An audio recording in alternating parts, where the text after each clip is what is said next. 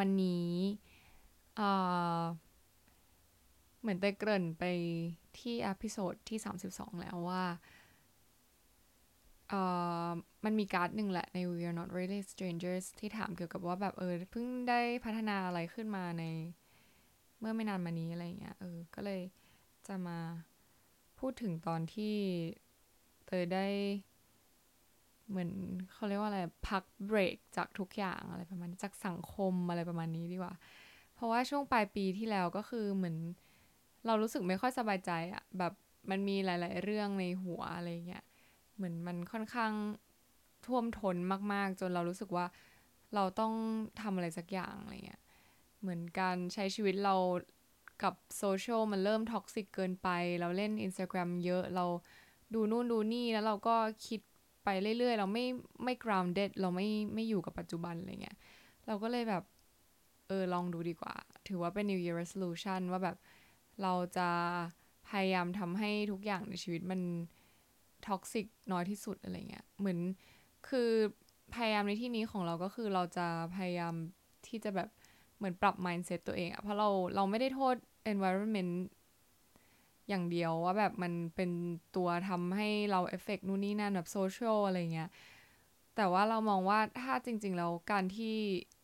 จะแก้ไขปัญหาในเรื่องความ suffer ของเราในระยะยาวอะเรารู้สึกว่าเราต้องแก้ที่ mindset ของเรา ให้มันปรับเปลี่ยนไปตามยุคสมัยอะ get ปะแบบอย่างเช่นในยุคนี้ก็คือแบบทุกคนแบบเล่นโซเชียลอะไรอย่างงี้ใช่ไหมการทำธุรกิจมันกลายเป็นการแบบเกี่ยวกับเรื่องพวกนี้ไปหมดแล้วโซเชียลมีเดียอะไรเงี้ย ราะฉะนั้นแบบการที่เราจะไปชัดดาวน์ตัวเองตลอดเวลา เพราะว่าเรามีปัญหามันอาจจะไม่ใช่ทางแก้ไขที่ดีทางแก้ไขที่อันนี้ในมุมมองเตยนะ ก็อาจจะต้องเป็นที่การปรับเปลี่ยน mindset ของตัวเองว่าแบบเราจะอยู่กับมันยังไงให้ให้เราแบบสบายใจที่สุดอะไรเงี้ยซึ่งตอนนั้นเราก็เราก็ไม่รู้หรอกว่าผลลัพธ์ หรือว่าอะไรมันจะเกิดขึ้นหลังจากนั้น แต่เรารู้แค่ว่ามันมีบางอย่างที่ไม่ balance แล้วก็เยอะเกินไปแล้วอะไรเงี้ยเราก็เลยตัดสินใจแบบ เหมือน escape ไม่ได้ escape หรือ escape มันคือหนีใช่ปะแต่เหมือนเราแค่ take a break เราหยุดเล่น Instagram ที่เป็น account หลักของตัวเองอะไรเงี้ย แล้วก็ไม่ไม่ไม่พบเจอใคร ไม่พบปะใด ๆ กับใคร แล้วก็ไม่อัปเดตอะไรอะไรเงี้ย อืม เพราะเหมือนมีอยู่ช่วงหนึ่งเราก็เหมือนเขียน journal ขึ้นมา เหมือนประมาณว่าแบบ affirmation กับตัวเองว่าแบบเออจริง ๆ แล้วอะโซเชียลมันไม่ได้จำเป็นขนาดนั้นนะ สำหรับตัวเราอะไรเงี้ยเพราะว่าเราไม่ใช่อินฟลูเอนเซอร์เราไม่ใช่คนที่จะต้องแบบใช้โซเชียลมีเดียหาหาแบบหากินอะไรเงี้ยก็เลยรู้สึกว่าสำหรับตัวเราเองแล้วมันไม่ได้จำเป็นอะไรเงี้ยอืมแล้วเราก็ไม่จำเป็นจะต้องไปทำแบบคนอื่นที่ว่าเออเขาอาจจะมี pleasure ของเขาคือ whatever อะเรื่องเรื่องของคนอื่นการกระทำคนอื่นมันมันไม่เกี่ยวกับของตัวเราตัวเราเองอะเรารู้ดีว่าแบบมันจำเป็นหรือไม่ก็แค่นั้นเองอะไรเงี้ยซึ่งสำหรับเตยเตยมองว่ามันไม่ได้จำเป็นอะไรเงี้ยเราก็เลยรู้สึกว่า เออก็ก็ถ้าไม่จำเป็นก็ไม่ต้องอัพไม่ต้องลงอะไรก็ได้นี่ไม่เห็นจะใครจะอยากรู้ว่าอะไรเงี้ยเราเราลงไปเพื่ออะไรอะไรเงี้ยก็เลย เออ ไม่มีเหตุผลที่จะต้องเล่นก็เลยแบบหยุดพักไป แล้วก็ไม่คุยกับใคร แล้วก็เหมือน productive มาอ่านหนังสือ แล้วก็มาเรียนออนไลน์อะไรเงี้ยเหมือนพยายามจะเอาชนะตัวเองในบางเรื่องที่แบบคิดว่าตัวเองเป็นคนแบบไม่ชอบเรียนอะไรเงี้ยจริงๆแล้วเราเป็นคนชอบเรียนมาก แต่ว่ามันต้องเรียนถูกสิ่งที่มันแบบสนใจแล้วเราไปค่อนข้างเป็นเด็กเนิร์ดเลยอะตอนนั้นอะเหมือนแบบ เฮ้ยแบบปลุกความเป็นเนิร์ดในตัวเองกลับมา เพราะว่าจริง ๆ แล้วเนิร์ดครั้งล่าสุดของเราคือตอนช่วงสมัยแบบเรียนมัธยมเรียนแบบประถมอะไรเงี้ยเพราะว่าตอนนั้นคือจะเป็นแบบคือก็เนิร์ดไม่สุดเพราะว่าเป็นเนิร์ดที่ทำกิจกรรมด้วยอะไรเงี้ยแต่ว่าเวลาเรียนก็คือเรียน ถ้าเพื่อนคุยกันก็จะแบบเฮ้ยคุยกันทำไมอะไรเงี้ยก็คือจะมีการด่าทอ เออ ก็คือเป็นเวอร์ชันนั้น แล้วก็ไม่ได้เป็นเวอร์ชันนั้นมานานมากๆแล้ว เพราะช่วงที่เรียนมหาลัยก็คือเหมือนไม่ได้เรียนอะแบบ เออ ไม่ดี แล้วก็พอช่วงต้นปีพอเราได้เริ่มเรียนออนไลน์เนี่ย มันก็ต้องมีแบบเซลฟ์เพจใช่ไหมที่แบบเราจะต้องบังคับตัวเองว่าแบบเออ วันนี้เราต้องทำอันนี้ให้เสร็จ มี assignment อะไรเงี้ย ซึ่งการเรียนออนไลน์มันไม่ได้ง่ายเลยนะแก แล้วเราก็ไปเรียนลองเรียนสิ่งที่สนใจก็คือเรื่อง UX design ก็คือสนใจมานานแล้ว แล้วก็รู้สึกว่าเออเรามี potential ที่จะทำเรื่องอะไรพวกนี้ได้อะไรเงี้ยแล้วก็เลยลองเรียนรู้มันให้มากขึ้น เผื่อว่าเราจะได้มาจับทางนี้บ้างอะไรเงี้ยแต่ก็เออเราเรียนแบบคอร์สหนึ่งอาทิตย์เดียวอะไรเงี้ยซึ่งปกติเขาเรียนกันแบบเป็นเดือนก็แบบเอ้ยเออเออมันทำได้นะ แสดงว่าแบบเราก็ไม่ได้เป็นคนที่ไม่ชอบเรียนอย่างที่เราเข้าใจแต่ก่อน ก็คือเรื่องนี้เป็นหนึ่งเรื่องที่ค้นพบ และอีกเรื่องหนึ่งก็คือ เราอ่านหนังสือเก่าๆที่เราดองไว้เยอะใช่ปะ คนชอบซื้อหนังสือ หนังสือเล่มหนึ่งเตยเมนชั่นไปแล้วตั้งแต่ตอน EP 32 ก็คือ mindset ใช้ความคิดเอาชนะโชคชะตาของ Carol S. Dweck ก็วันนี้จะมาพูดถึงหนังสือเล่มนี้กัน คือหนังสือเล่มนี้มันแต่รู้สึกว่ามันเป็นค่อนข้างแบบเป็นตัวสำคัญอะเป็นเขาเรียกว่าอะไรถ้าเป็นละครหรือเป็นซีรีส์ก็คือเป็น main character ของช่วงเวลาที่ที่เตยใช้กับตัวเองตอนนั้นอะไรเงี้ย เออที่ที่มันเป็น main character เนี่ยเพราะว่าเหมือนมันปรับปรุงความคิดแล้วก็ mindset บางอย่างในตัวเตยในเรื่องที่เตยเป็น imposter syndrome อะได้ดีขึ้น เตยเคยพูดถึง imposter syndrome เมื่อหลาย EP ที่แล้ว ลองย้อนไปดูได้ว่าแบบ เออ เราเป็นคนที่แบบไม่เชื่อว่าตัวเองแบบเก่งอะไรเงี้ยแบบมองว่าตัวเองเก่งไม่จริงแบบทำนู่นนี่ไปมาแล้วก็แบบสุดท้ายก็ เออมันไม่ดีนี่หว่าอะไรเงี้ยคือแบบมีมีปัญหาเรื่องนี้อะไรเงี้ยเราก็เลยจริง ๆ อ่านเล่มเนี้ยก็ไม่ได้คาดหวังอะไรเรื่องนี้เลยแต่แบบมาอ่าน เพราะว่าเรามีเวลาว่างแล้วเราก็ตั้งเป้าว่าแบบ เราจะอ่านหนังสือให้ได้เดือนแล้วแบบอาทิตย์ละเล่ม เออ แต่ตอนนี้แบบเป้านั้นเฟลไปแล้วพยายามจะดึงตัวกลับมาอยู่ ก็เออตอนนั้นก็อ่านโดยที่ไม่ได้คาดหวังอะไรแล้วก็พบว่าเฮ้ย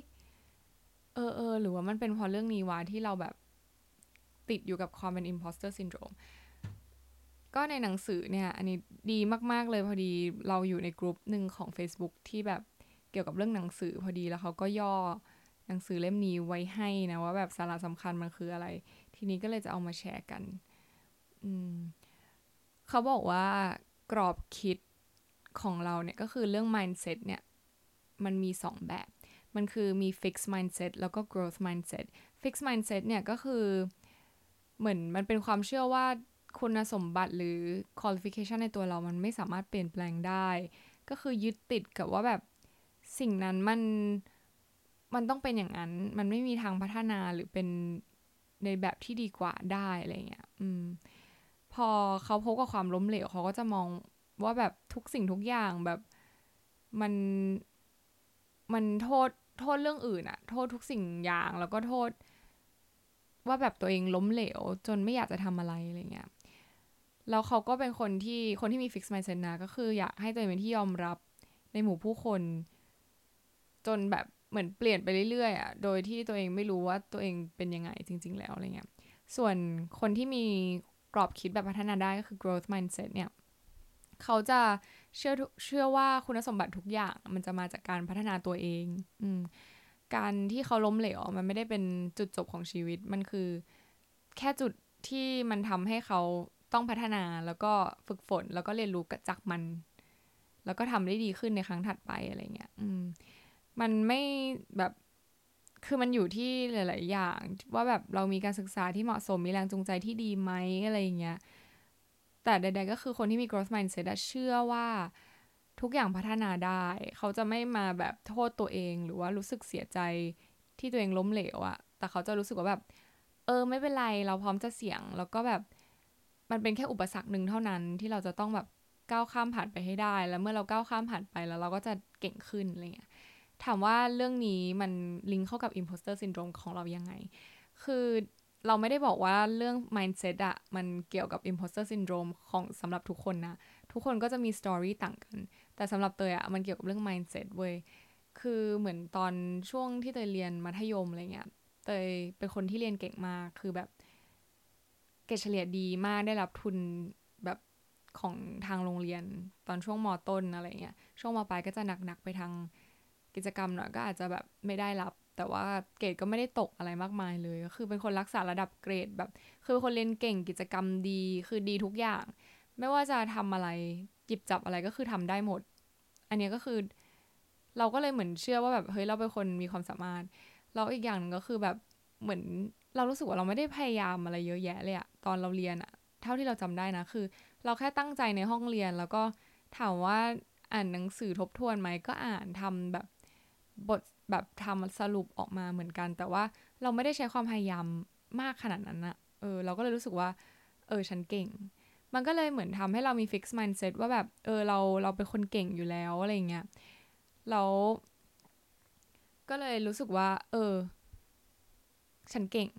แล้วพอขึ้นขึ้นมหาลัยมา คือจนถึงตอนสอบเข้ามหาลัยเลยนะ เราก็ยังรู้สึกว่าตัวเองเก่ง เพราะว่าเราเข้าสอบตรงเข้านิติธรรมศาสตร์ได้ใช่ปะซึ่งแบบการรับเขาก็ก็ไม่ใช่ไม่ใช่เล่นๆเหมือนกันก็โหดอยู่พอสมควร เพราะว่าแบบเหมือนก็รับจากทั่วประเทศอะไรเงี้ยแล้วเราแบบดันติดทั้งที่แบบตอนที่เราไปสอบหรือว่าตอนที่เราเรียนกฎหมายอะ คือจริงๆตอนที่เขาอ่านหนังสือกันที่จะสอบเข้ามหาลัยอะเราแม่งนอนเว้ยเราอะเหมือนบอกพ่อกับแม่ว่าเราอ่านแต่คืออยู่ชั้นสองของบ้านนะบอกว่าอ่านอ่านแต่คือแบบนอนหลับแบบไปนอนกิ้งอยู่บนเตียงแล้วก็หลับไปเลยคือแบบใช้เวลาส่วนใหญ่คือการนอน แล้วก็แค่ทำตามที่พี่ที่เรียนพิเศษบอกว่าแบบเออต้องทำอย่างนี้อย่างนี้อย่างนี้นะพอจบสิ่งที่เขาให้ทำก็คือก็นอน เออ เราก็เลยรู้สึกว่าเฮ้ย ฉันเก่ง ฉันไม่ต้องพยายามแล้วฉันก็ยังสอบได้อะไรประมาณนี้ก็คือยังเชื่ออยู่จนถึงตอนนั้นว่าเก่ง แล้วจนกระทั่งแบบเรามาเรียนมหาวิทยาลัยแล้วเราก็สอบตก ตกเยอะมากทุกคนคือ มันให้นับวิชาที่ไม่ตกดีกว่าเอาจริงๆแล้วว่าไม่ถึงไม่ถึงห้าที่แบบไม่เคยสอบตกอะ่ะ เออเรามีแบบยี่สิบกว่าตัว นอกนั้นตกหมดเลยอะ่ะ เออ เราทำให้เราแบบเรียนใช้เวลาเรียนถึงหกปี ไม่ไม่สี่ปีเท่าเพื่อนๆ เพราะว่าเราสอบตกแล้วตกอีกตกแล้วตกอีกอะแบบหลายรอบมาก แล้วมันเหมือนแบบ destroy ความคิดไอ้ที่ว่าเราเก่งไปเลยอะมันเลยทำให้เรารู้สึกว่าแบบเฮ้ยฉันจริงๆแล้วฉันไม่เก่ง ซึ่งมันก็เลยทำให้ความเป็น fixed mindset ของเรามันชัดเจนขึ้นมากๆเว้ยว่าแบบอ๋อเพราะเราเชื่อไงว่าเราแบบเก่ง แล้วพอเราทำเรื่องนี้ แล้วมันเฟลอะเราก็เลยรู้สึกว่า เออจริง ๆ แล้วฉันไม่เก่ง ฉันพัฒนาไม่ได้ จริง ๆ แล้วฉันมันเป็นคนที่ไม่เก่งที่ผ่านมาฉันโชคดีเออซึ่งมันก็ตรงเข้ากับรูปแบบความคิดของคนเป็น fixed mindset เลยเว้ย แต่คือใดๆมันก็มีที่มา เพราะว่าเราเคยแบบยึดติดกับความเก่งของเรามาก ๆ ในตอนในอดีตอะไรเงี้ยว่าเราแบบทำได้ทุกอย่างแล้วพอเราทำไม่ได้ปุ๊บเราก็รู้สึกแบบล้มเหลวแบบชีวิตจบสิ้นแบบเป็น depression แล้วก็แบบ เออแบบชีวิตแบบจบสิ้นมากๆ ซึ่งในหนังสือเนี่ยเขาก็บอกถึงความ fix mindset ในเรื่องในการมองคนที่เป็นคนที่มี fix mindset เวลามองเรื่องความสำเร็จอะเขามองว่าความสำเร็จคือการพิสูจน์ตัวเองแบบซ้ำแล้วซ้ำเล่าถ้าพลาดครั้งหนึ่งก็คือล้มเหลวเลย แล้วก็มองว่าความล้มเหลวเป็นเรื่องน่าอาย และการเรียนรู้เป็นเรื่องของคนไม่เก่งเราจะรู้สึกฉลาดตอนที่ทำทุกอย่าง perfect เราเป็นคนเป็นเป็น perfectionist ก็คือแบบพยายามจะทำให้ทุกอย่างมันดีอยู่เสมออะไรเงี้ย แล้วก็อย่างที่บอกตอนที่เราเรียนมัธยมคือเราแบบ ไม่ต้องพยายามไม่ต้อง put effort อะไรเลย ก็เลยมองว่าการพยายามมันเป็นเรื่องของคนที่ไม่เก่งเขาทำกันอะไรประมาณเนี้ยคือมันเป็นความคิดที่เราคิดโดยอัตโนมัตินะ แต่ไม่ได้คิดโดยตรงว่าแบบเฮ้ยเธอพยายามหรอเธอไม่เก่งอะไรเงี้ย แต่แบบเหมือนพอเราบอกว่าเราอ่านหนังสือเยอะมากอะไรเงี้ย มันจะไม่คูลอะ เออ มันเป็นอย่างนั้นอะซึ่งแบบมันมันเป็นความคิดของคนที่มี fix mindset ไง แล้วเอาจริง ๆ ก็มีเพื่อนหลาย ๆ คนเลยก็แบบเหมือนเหมือน normalize กันพูดว่าแบบ เอ้ยเราไม่ได้อ่านหนังสือเลยอะแม่งผ่านอะไรเงี้ยกลายเป็นว่ามันเป็นความคูลอย่างหนึ่งซึ่งแบบมันเป็นความคิดที่ผิดว่าแบบมันไม่ใช่เรื่องที่ที่มาพูดอวดกันว่าแบบอ่านหนังสือน้อยแล้วฉันสอบผ่านอะไรเงี้ยบางทีมันมีปัจจัยเรื่องอื่นหรือเปล่าอะไรเงี้ยมันเลยทำให้คนที่แบบเขาใช้ความพยายามเยอะๆอะมันเลยรู้สึกว่าแบบเฮ้ยเฮ้ยหรือว่าฉันโง่ว่ะฉันก็เลยต้องพยายามกว่าคนอื่นอะไรเงี้ย เออ แต่คือมันมาใช้ไม่ได้ไงกับเรื่องการเรียนรู้ หรือการเรียนอะไรพวกเนี้ย ถ้าเป็นเรื่องแบบเออภาพลักษณ์หรืออะไรเงี้ยแบบพยายามมันก็จะดูแบบเออดูเป็น negative things แต่ว่าเรื่องการเรียนรู้เรื่องการเรียนอย่างเงี้ยมันไม่ควร normalize ว่าแบบความพยายามคือ ความไม่คูลอะ อืม แล้วคน fix mindset เนี่ยเขาก็จะมองว่าแบบเออไม่กล้าล้มเหลวอะไรเงี้ย อืม แล้วก็จะไม่ลงมือทำอะไรเลย เพราะว่ากลัวล้มเหลว ซึ่งแบบ เหมือนเราเป๊ะเลยก็คือแบบเรารู้สึกว่าเรากลัวว่าที่จะล้มเหลวอีกครั้ง เพราะว่าแบบเราไม่อยากลองแล้วมันเคยล้มเหลวมาแล้วอะไรเงี้ย ซึ่งต่างจากคน growth mindset อะเขาจะไม่กลัวความล้มเหลวเว้ยเขาจะมองว่ามันเป็นบทเรียนที่จะนำไปสู่ความสำเร็จ ทุก ๆ ความล้มเหลวที่เกิดขึ้นอะมันมันคือเรื่องที่ดี เราเรารู้สึกว่าความคิดแบบเนี้ยเป็นเราชอบความคิดอย่างเงี้ย คือเราอ่านพวกแบบ เรา follow Twitter ของ Elon Musk แล้วก็อ่านเกี่ยวกับความคิดของเขามาค่อนข้างหลายหลายหลายเรื่องอะนะ คือการทดสอบจรวดของ SpaceX ก็คือแบบล้มเหลวเยอะมาก ล้มแล้วล้มอีกอะแต่คือเขาก็ถ้าเขาเป็นคน fix มี fixed mindset อะเขาคงล้มเลิกไปแล้วอะแล้วคือคือ Elon Musk จะไม่มีวันนี้เลยถ้าแบบมี fixed mindset เพราะเขาคงจะล้มล้มเลิกไปตั้งแต่แรก ๆ แล้วที่เขาแบบทำอะไรหลาย ๆ อย่างไม่สำเร็จ เอาจริงคือ คนที่ประสบความสำเร็จในโลกเนี่ย ทุกคนคือเป็นคนที่มี growth mindset ทั้งสิ้นเลยนะ ไม่ว่าจะเป็น Steve Jobs หรือว่าแบบ uh, Bill Gates หรือว่าอีกหลาย ๆ คน Warren Buffett หรือว่าแบบทุกคนอะคือเขาไม่กลัวที่จะล้มเหลวเว้ยถ้ามัวแต่กลัวว่าล้มเหลว เราก็จะไม่ได้ลงมือทำแล้ว เราก็จะไม่รู้ว่าแบบมันจะเกิดอะไรขึ้นต่อ เก็ตปะซึ่ง เหมือนคน fix mindset อะมันเขาก็จะไม่ชอบพยายามใช่ไหมอย่างที่เราบอก แล้วก็เขาจะมองว่าคนเก่งจริงก็จะไม่ต้องพยายามมากอะไรประมาณเนี้ยซึ่งต่างจากคนที่มี growth mindset เขาจะแบบให้ความสำคัญกับความพยายาม เพราะเขามองว่าไม่มีความสำเร็จใดที่เกิดขึ้นได้โดยที่ไม่พยายาม ซึ่งคนที่ประสบความสำเร็จส่วนใหญ่ก็คือมองอย่างนั้นว่าแบบ เออเขามันไม่ได้อะ ความพยายามความตั้งใจมันคือส่วนประกอบของความสำเร็จจริงๆอะไรเงี้ยต่อให้ล้มสักกี่ครั้ง แต่ถ้าเรายังมีความพยายาม แล้วก็มีเนี่ย growth mindset ว่าแบบโอเค การล้มเหลวคือจุดเริ่มต้นที่ดี เขาก็จะพัฒนาสิ่งต่างๆ ได้ดีขึ้น อืม ซึ่งถามว่าแบบ เออ เราอะเราเรายึดติดกับความเก่งของเรามานานไงเราก็เลยมองว่าแบบเฮ้ยฉันไม่อยากล้มเหลว แล้วมันน่าอายเหลือเกินที่แบบ ฉันล้มเหลว ฉันสอบตกเยอะๆอะไรเงี้ย คนดูแบบ ฉันมันน่าอายเหลือเกินที่จะต้องไปสอบพร้อมกับรุ่นน้องอีกครั้ง จะแบบเวลาเราไปสอบเราก็รู้สึกอายมากที่จะต้องแบบไปเจอ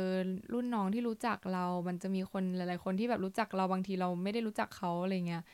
เราอายอะไรเงี้ย ซึ่งแบบ เออ มันมันเป็นความคิดที่ที่อยู่กับเรามานานเหมือนกันก็เลย that's the reason why เราถึงเป็น imposter syndrome แล้วก็ไม่กล้าที่จะทำหลาย ๆ อย่างอะไรเงี้ย อืม ในนี้เขาก็บอกถึงแบบความสำเร็จและความสามารถด้วยนะ อันนี้ในหนังสือนะ ที่เขาย่อมาให้พวก fix mindset อะเขาจะชอบให้คนชม ซึ่งเราเป็นคนชอบให้คนชมมาก ถามว่าเป็นคนบ้ายอ คือไม่ใช่อย่างนั้นแต่ว่าเรารู้สึกว่าเรามีชีวิตอยู่ได้หรือแบบทำสิ่งหนึ่งสิ่งใดต่อได้ เพราะว่าเราได้รับคำชมอะซึ่งตอนนี้มันเปลี่ยนไปเว้ย เหมือนเรามองว่าแบบคำชมก็คือเป็น complimentary เป็นแบบ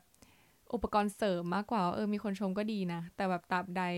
ที่เราทำเต็มที่อันนั้นนะคือสิ่งที่ที่ดีมากกว่าอะไรเงี้ยซึ่งก็ตรงกับแบบความคิดของคนที่เป็น growth mindset ว่าแบบ เออเขาเขาจะมองว่าความพยายามเต็มที่ของเขาอะนะคือแบบสิ่งที่ดีสำหรับเขาความชมก็คือเป็นเป็นเรื่องแบบ complementary เป็นเรื่องเสริมๆขึ้นมาอะไรเงี้ย อืม แล้วก็ เนี่ยมันก็มีหลาย ๆ ย่อยๆอะนะ แต่ว่าเอาเป็นว่ารวมๆอ่าเนี่ย ความเก่งของ fix mindset เขาจะมองว่าแบบความเก่งคือคนที่มีความสามารถตั้งแต่เกิด ก็คือแบบเหมือนเชื่อในเรื่องพรสวรรค์อะไรเงี้ย ส่วนคนที่มี growth mindset เขาก็จะมองว่า คนเก่งคือคนที่พยายามจนสำเร็จ เออเชื่อเรื่องการลงมือทำมากกว่าเรื่องพรสวรรค์ ซึ่งเราว่านี่ก็เป็นอีกปัจจัยหนึ่งที่ทำให้เราแบบ เป็นคน fix mindset แต่ก่อนอะเพราะว่าเรามองว่าเออเราเป็นคนเก่งมาตั้งแต่เกิดอยู่แล้ว ว่าทำอะไรก็ได้มีพรสวรรค์อะไรเงี้ยแต่ว่าไม่ได้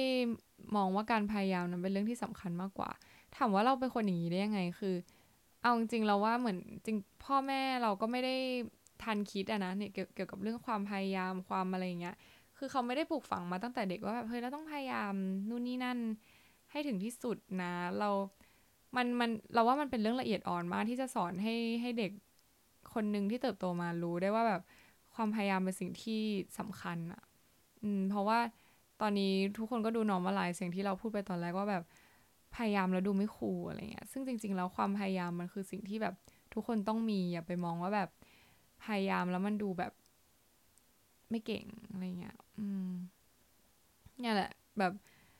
เออมันก็เลยทำให้เราเหมือนกลัวความล้มเหลว imposter syn เออเดี๋ยวเราลองลิงก์ใหม่ดีกว่า ก็คือเหมือน imposter syndrome มันคือการที่เราคิดว่าตัวเองเก่งไม่จริงถูกปะก็คือเราเป็นเรามีความคิดอย่างเงี้ย เพราะว่าเรามองว่า เหมือนมันความสามารถที่เรามีตอนนี้มันอาจจะพัฒนาไม่ได้แล้วอะไรเงี้ยพอพอเพราะว่าเราเคยล้มเหลวมาก่อน เราก็เลยหยุดตัวเองไว้ไม่ลงมือทำอะไรเลย เราไม่มองว่าแบบความล้มเหลวมันคือการ ก่อร่างสร้างสิ่งที่ดีงามขึ้นในเรื่องถัดไปอะไรเงี้ย ก็เลยทำให้เราแบบเหมือนกลัวแล้วก็คิดว่าตัวเองเก่งไม่จริง แล้วก็ไม่ลงมือทำอะไรสักทีอะไรเงี้ยไหน เราว่าหนังสือเล่มนี้แบบ คือตอนที่เราอ่านอะเราเราได้อะไรแบบ แบบเฮ้ย เอ้ย อย่างเงี้ย ตลอดเวลาเลยเว้ย แล้วก็มีหน้าที่เราขั้นขั้นไว้เดี๋ยวเราจะลองเปิดหน้าที่เราขั้นขั้นไว้ว่าเราแบบเมนชั่นถึงเรื่องไหนเนี่ย ความล้มเหลวหมายถึงการที่คุณยังเติบโตไม่เต็มที่ คุณยังไม่สามารถไขว่คว้าสิ่งที่มีค่าสำหรับ คุณมาครองได้ และยังไม่สามารถใช้ศักยภาพเนี่ยศักยภาพของตัวเองเนี่ยอย่างเต็มที่ ก็คือเหมือนเรื่องนี้มันมาเปลี่ยนไอ้คำพูดคำนี้มันมาเปลี่ยนความคิดของเราที่ว่าแบบเหมือน การล้มเหลวเป็นเรื่องธรรมดา มันแค่เพราะว่าเราอาจจะต้องเรียนรู้อะไรเพิ่มมากขึ้น เราถึงจะเริ่มทำมันได้ดีขึ้นอะซึ่งมันคือเรื่องจริงมันคือ fact ในในสังคมว่าแบบเออ มันล้มก่อนแล้วเราถึงจะรู้ไงว่าอะไรที่เราต้องแก้ไงทีนี้ก็แบบอย่าไปกลัว อือฮึอีกหน้าหนึ่งที่เราขั้นนี่นักเรียนที่มีกรอบคิดแบบพัฒนาได้จะยอมรับในสิ่งที่ว่า จะยอมรับในการวัดทักษะในการเรียน ว่ามันไม่สามารถวัด ได้ว่าเขาฉลาดแค่ไหนแล้วมันก็ไม่สามารถวัดได้ด้วยว่า โตไปเขาจะฉลาดแค่ไหนคือการที่เรายึดติดกับความสามารถของเราในอดีต หรือผลสอบ อย่างเช่นที่เรายึดติดว่าแบบเราสอบตกเยอะมาก มันไม่ใช่สิ่งที่ถูกต้อง เพราะว่ามันไม่ได้เป็นตัวชี้วัดเว้ยว่าเราอะโง่หรือฉลาด อืม หรือว่าในอนาคตเราจะเป็นอะไรได้อะ คืออันนี้ไม่ได้แบบมาหลอกขายฝันว่าแบบเออ เหมือนที่เขาชอบพูดกันอะ Elon Musk ไม่จบปริญญาด้วยซ้ำหรือ Steve Jobs ไปเรียนสแตนฟอร์ดแล้วก็ต้องออกก่อนหรืออะไรใด ๆ ไม่ได้อย่างนั้น แต่ว่า คือที่จะบอกก็คือความผิดพลาดในอดีตมันไม่ได้เป็นตัวชี้วัดว่าเราแบบมีสติปัญญามากน้อยแค่ไหนอะมันอยู่ที่ว่าแบบบางทีเราอาจจะจับผิดอย่างก็ได้ มันก็เลยทำให้เราแบบ เออ ไม่ไม่สามารถทำมันหรือแสดงความสามารถแสดงศักยภาพของตัวเองได้อย่างเต็มที่หรือว่าบางทีอาจจะเป็นเพราะว่าเราอาจจะยังพยายามไม่มากพออความล้มเหลวก็เป็นประสบการณ์อันน่าเจ็บปวด อย่างไรก็ตามมันไม่ได้กำหนดตัวตนของคุณ yes that's true แบบ fucking true แทนที่จะพยายามเรียนรู้จากความล้มเหลวและแก้ไขมัน คนที่มี fixed mindset จะพยายามเพิ่มความรู้สึกภาคภูมิใจในตัวเอง เช่น มองหาคนที่ทำคะแนนได้น้อยกว่า อืม ก็อาจจะตัวเราไม่เป็นนะ ไม่ได้มองว่าแบบคนคะแนนน้อยกว่า แล้วแบบฮะฉันเก่ง เออ แต่แบบ ก็ก็คนที่ถ้ามีความคิดอะไรแบบนี้แสดงว่าคุณอาจจะมี fixed mindset แล้วก็แบบ อาจจะเป็นอันตรายได้ในอนาคต เพราะแบบจากที่อ่านมาคือมันก็เราก็ไม่ได้เป็นคนเชื่อหนังสือร้อยเปอร์เซ็นต์นะปกติแล้ว เพราะว่าเราก็พยายามจะ relate กับชีวิตจริง reality ให้มากขึ้นว่าแบบเออมันเกิดขึ้นจริงหรือเปล่ามันมันเป็นอย่างที่ที่แบบหนังสือว่าจริงไหมอะไรเงี้ยซึ่งหนังสือเล่มนี้เรารู้สึกว่ามัน relatable มันมันเป็นเรื่องมันเป็น fact ที่ที่เกิดขึ้นจริงอะไรเงี้ยสังคมของเราให้คุณค่ากับความสำเร็จที่เกิดขึ้นตามธรรมชาติ และไม่ต้องใช้พยายามมากกว่าความสำเร็จที่ต้องใช้ความพยายามจริงมาก ๆ สังคมเราให้คุณค่า คือเอาง่าย ๆ มีเพื่อนเราคนหนึ่งยกตัวอย่าง ชอบพูดกับเราตลอดเลยว่าแบบ มึงกูไม่ได้อ่านหนังสือเลยเว้ยแบบวิชาเนี้ยกูผ่านแบบงงสัตว์อะไรเงี้ยมันมันก็ฟังแล้วคูลดีนะ แต่ว่า เออตอนนั้นเราฟังแล้วเรารู้สึกว่าเฮียแม่งเก่งสัตว์อะไรเงี้ยแบบเออก็มึงเก่งอยู่แล้วปะวะอะไรเงี้ย อันนี้คือสิ่งที่เราพูดตอบเพื่อนอะไรเงี้ย แต่แบบพอมาอ่านหนังสือเล่มนี้แล้วก็รู้สึกว่าเฮ้ยเนี่ยมันเป็นอะไรที่มันเป็นอิลูชันมากเลยนะ มันกำลังหลอกเราว่าแบบ เฮ้ยเราต้องไม่พยายามนี่เราต้องอ่านหนังสือน้อยๆดิหรือว่าแบบถ้าเราอ่านหนังสือเยอะเราก็อย่าไปบอกใครมันไม่คูลอะไรเงี้ยซึ่งแบบมันไม่ใช่อะแบบต้องเปลี่ยนความคิดก่อนว่าแบบเฮ้ยพยายามดีพยายามมันคือสิ่งที่ที่ดีอะไรเงี้ยคือนักกีในหนังสือเล่มนี้เขาจะบอกเปรียบเทียบด้วยว่านักกีฬาหรือว่าคนที่เรียนหนังสืออะไรเงี้ยพวกนักกีฬาที่ประสบความสำเร็จล้วนแล้วแต่ใช้ความพยายามทั้งสิ้นเลยนะเว้ยความพยายามในที่นี้ก็คือแบบเขาฝึกซ้อมหนักมากแบบไม่ว่าจะเป็น Tiger Woods หรือว่า Michael Jordan อะไรเงี้ยเขาแบบซ้อมแบบซ้อมซ้อมซ้อมเยอะนะมาก ๆ ซึ่งนั่นคือความพยายามแต่แบบสิ่งที่เราเห็นคือความสำเร็จของเขาแค่แบบ ตอนนี้เขาชนะ แต่แบบตอนที่เขาฝึกมันไม่มีใครเห็น get ปะมันก็เลยมองว่าแบบเฮ้ยเขาเขาเก่งเขามีพรสวรรค์อะไรเงี้ยแต่จริงๆแล้วแบบ ใครจะรู้ว่าเบื้องหลังของการที่เขามาถึงจุดนั้นได้ มันผ่านอะไรมาบ้าง คือแบบต่อให้มี documentary อะเราก็ไม่รู้หรอกว่าณจุดนั้นเขา suffer แค่ไหนอะ get ปะคือ เราเราเชื่อว่าเขาต้อง suffer แบบมาก ๆ มันต้องมีวันที่เขาแบบร้องไห้หรือแบบตะโกนหรือแบบ อืมมันต้อง suffer มาก ๆ เพราะแบบนักกีฬาคือเราเป็นอะไรที่แบบเรา admire เรานับถือมาก ๆ เพราะเรารู้สึกว่าการฝึกกีฬาการซ้อมมันเป็นอะไรที่แบบ มันบั่นทอนจิตใจทุกวันอะบางทีมัน progress มันเพิ่มขึ้นแค่นิดเดียวอะไรเงี้ยแล้วเรารู้สึกว่าแบบ เฮ้ยทำไมไม่เห็นมีอะไรเพิ่มขึ้นเลยแต่จริงๆแล้วมันอาจจะเพิ่มขึ้นนิดนึงแล้วเราต้องใช้ความพยายามมากขึ้น แล้วก็ฝึกซ้อมแบบ ด้วยระยะเวลานานมากกับเหมือนการวิ่งมาราธอนที่เราต้องแบบค่อยๆซ้อมค่อยๆซ้อมอะไรเงี้ยอืมการยากความยากหมายถึงการต้องพยายามมากขึ้น อืม เหมือน อันนี้ในนี้เขาพูดถึงว่า เราจะทำให้เด็กคนหนึ่งโตมา เราให้ความสำคัญกับพยายาม ได้ยังไงบ้างอะไรเงี้ย เราอาจจะต้องไปเน้นย้ำเรื่องแบบ เอ้ย เก่งมาก เก่งมากในที่นี้ไม่ใช่เพราะว่าเก่งที่เขาแบบ มีพรสวรรค์แต่เก่งเพราะว่าต้องฝึกซ้อมเยอะแน่ ๆ เลยอะไรเงี้ยเราเอาเรื่องพวกนี้ไปใช้เลี้ยงหลานเราด้วยนะ เรารู้สึกว่าแบบเวลาเราชมเขาก็จะไม่ชมว่าแค่ว่าแบบเก่งจังเลยเก่งมากแค่นั้นอะไรเงี้ยแต่เราก็จะชมว่านี่ต้องไปแอบซ้อมมาแน่ๆเลยเห็นไหมเนี่ย เราซ้อมเยอะเราก็เลยทำได้ดีอะไรประมาณเนี้ยให้เขาแบบมองว่าการพยายามเป็นเป็นสิ่งที่ควรทำนะ ไม่ใช่ว่าแบบเออพอทำเล่นๆเหยาะแยะเหยาะแยะทำไม่ได้แล้วก็เลิกอะไรเงี้ยซึ่งแบบ เราเป็นตอนเด็กๆเนี่ยเราก็เลยไม่อยากให้หลานเราเป็นด้วยอะไรเงี้ย อืม แล้วก็อันนี้เป็นอันที่เราขั้นขั้นไว้ ซึ่งแบบเราชอบ อืม นี่เหมือนมาขายหนังสือหรือเปล่า ไม่ได้เรารู้สึกว่ามันดีจริง ๆ แล้วมันแบบช่วยแบบเปลี่ยนความคิดเราในในเรื่องแบบ imposter syndrome ที่เรามีในตัวเองอะไปเลยเว้ย แล้วทีนี้พอมันไม่มีเรื่องเนี้ย เราก็เลยแบบ เหมือนมีทัศนคติใหม่ แล้วก็มองว่าแบบการทำอะไรมันมันต้องให้เวลากับมันอะมันไม่ได้ว่าแบบเราจะทำได้ข้ามคืนหรือว่า การที่เราคืนนี้เรายังทำไม่ได้ หรือวันนี้เรายังทำได้ไม่ดีพอ มันไม่ได้เป็นตัวชี้วัดว่าแบบ เราจะไม่มีวันทำได้ดีอะมันแค่ต้องค่อยๆ correct ค่อยๆ เรียนรู้ในแต่ละขั้นตอนไปเรื่อยๆอะไรเงี้ย อืม แล้วก็ เหมือนพอเราเข้าใจเรื่องนี้ปุ๊บ มันก็เลยทำให้เราลดระดับความกลัวการล้มเหลวมากขึ้น แล้วก็มองใหม่ว่าเอ้ยจริง ๆ แล้วเราไม่ได้เป็นคนไม่เก่งจริงอะแต่เราแค่ยังไม่พยายามมากพอเฉยๆอะเราแค่ล้มเลิกไปก่อน เพราะว่าเรามองว่าหนึ่งเรากลัวล้มเหลวสองเรามองว่าแบบการพยายามเป็นเรื่องที่ไม่คูลสามเรามองว่าแบบเออ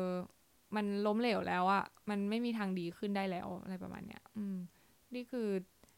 ความคิดเราเดิมแต่ก่อนที่เรามองอะไรเงี้ย แล้วพอปลดล็อกความคิดตรงนี้ได้ เราก็เลยแบบเหมือนเริ่มกลับมาทำหลาย ๆ สิ่งที่ที่เราเคยคิดว่าตัวเองทำได้ไม่ดี เออเหมือนเราใจดีกับตัวเองมากขึ้นเลยนะ เพราะว่าเรามองแล้วว่าแบบ มันไม่ใช่เพราะมึงไม่เก่งไงเตยคือมึงเก่ง ไม่ใช่มึงเก่งแต่ว่าต้องใช้ความพยายามมากกว่านี้ ก่อน แล้วถ้ามันไม่รอดจริง ๆ เดี๋ยวในอนาคตเราก็จะรับรู้ได้เองว่าแบบอะเรื่องนี้ไม่ได้ ให้เวลากับมัน แล้วก็ be kind to yourself ว่าแบบทุกอย่างต้องใช้เวลาแล้วค่อย ๆ พัฒนาไป ตอนนี้ยังบอกไม่ได้ว่ามันจะดีหรือไม่ดี แต่แค่ต้องทำอย่างต่อเนื่องด้วย consistency อะไรพวกเนี้ย เออ ต้องต้องทำไปเรื่อยๆ แบบ เหมือนการวิ่งมาราธอนที่ที่เราจะต้องฝึกซ้อมแบบ เราเห็นเคยเห็นตารางวิ่งของคนที่ฝึกวิ่งมาราธอนก็คือแบบ ต้องซ้อมทุกวันจริง ๆ เพราะว่าไม่งั้นมันก็จะไม่ stable ไม่ไม่สามารถเป็นไปตามเป้าหมายได้อะไรเงี้ย ซึ่งตัวเราเองเราก็ experiment ด้วยตัวเองด้วยนะ เพราะว่าพักพักหลังนี้ช่วงที่แบบจิมปิดอะไรเงี้ยเราก็ไปวิ่งที่สวนสาธารณะ จากเดิมแรก ๆ ที่เราแบบวิ่งไปหยุดไปอะไรเงี้ย แต่หลังๆมานี้เราก็คือแบบสามารถวิ่งได้แบบห้าหกกิโลโดยที่เราไม่ต้องหยุดเลย อืมได้เลยอะซึ่งทั้งๆที่แต่ก่อนแบบโห กินประมาณห้าร้อยเมตร เราก็รู้สึกแบบโอ้ยเหนื่อยไส้จะขาด แต่ตอนนี้ก็คือแบบเพราะว่าเราวิ่งอย่างต่อเนื่อง วิ่งบ่อยๆ แล้วผลลัพธ์มันก็ออกมาในระยะเวลาหนึ่ง ซึ่งมันไม่ได้ออกมาวันรุ่งขึ้นอะแบบไม่ใช่ว่าวันนั้นวันก่อนหน้าเราวิ่งไปหนึ่งกิโล วันรุ่งขึ้นเราจะวิ่งได้สี่กิโลอะมันเป็นไปไม่ได้ เราต้องค่อยๆ เพิ่ม ค่อย ๆ เพิ่ม จากที่พักหนึ่งครั้งอาจจะพัก อาจอาจากที่พักสามครั้งเราอาจจะพักเหลือสองเหลือหนึ่งเออแล้วสุดท้ายเราก็สามารถวิ่งได้ อันนี้ก็เป็นตัวพิสูจน์ที่ที่เราพิสูจน์ด้วยด้วยตัวเองเลยว่าแบบการที่เราวิ่งไม่สำเร็จครั้งแรกไม่ได้แปลว่าเราจะวิ่งไม่ได้อะเหมือนกับการทำทุก ๆ อย่างในชีวิตเหมือนกันว่าแบบ การที่เราทำไม่สำเร็จตอนแรกมันไม่ได้เป็นตัวชี้วัดว่าเราเก่งไม่จริง แต่มันแค่ต้องใช้ความพยายามและให้เวลากับมันมากขึ้น be kind to yourself แล้วก็ ลองให้ความพยายาม แบบพาคุณไปในสู่จุดที่คุณต้องการสำหรับวันนี้จบอย่างมีความรู้ สวัสดีค่ะ บาย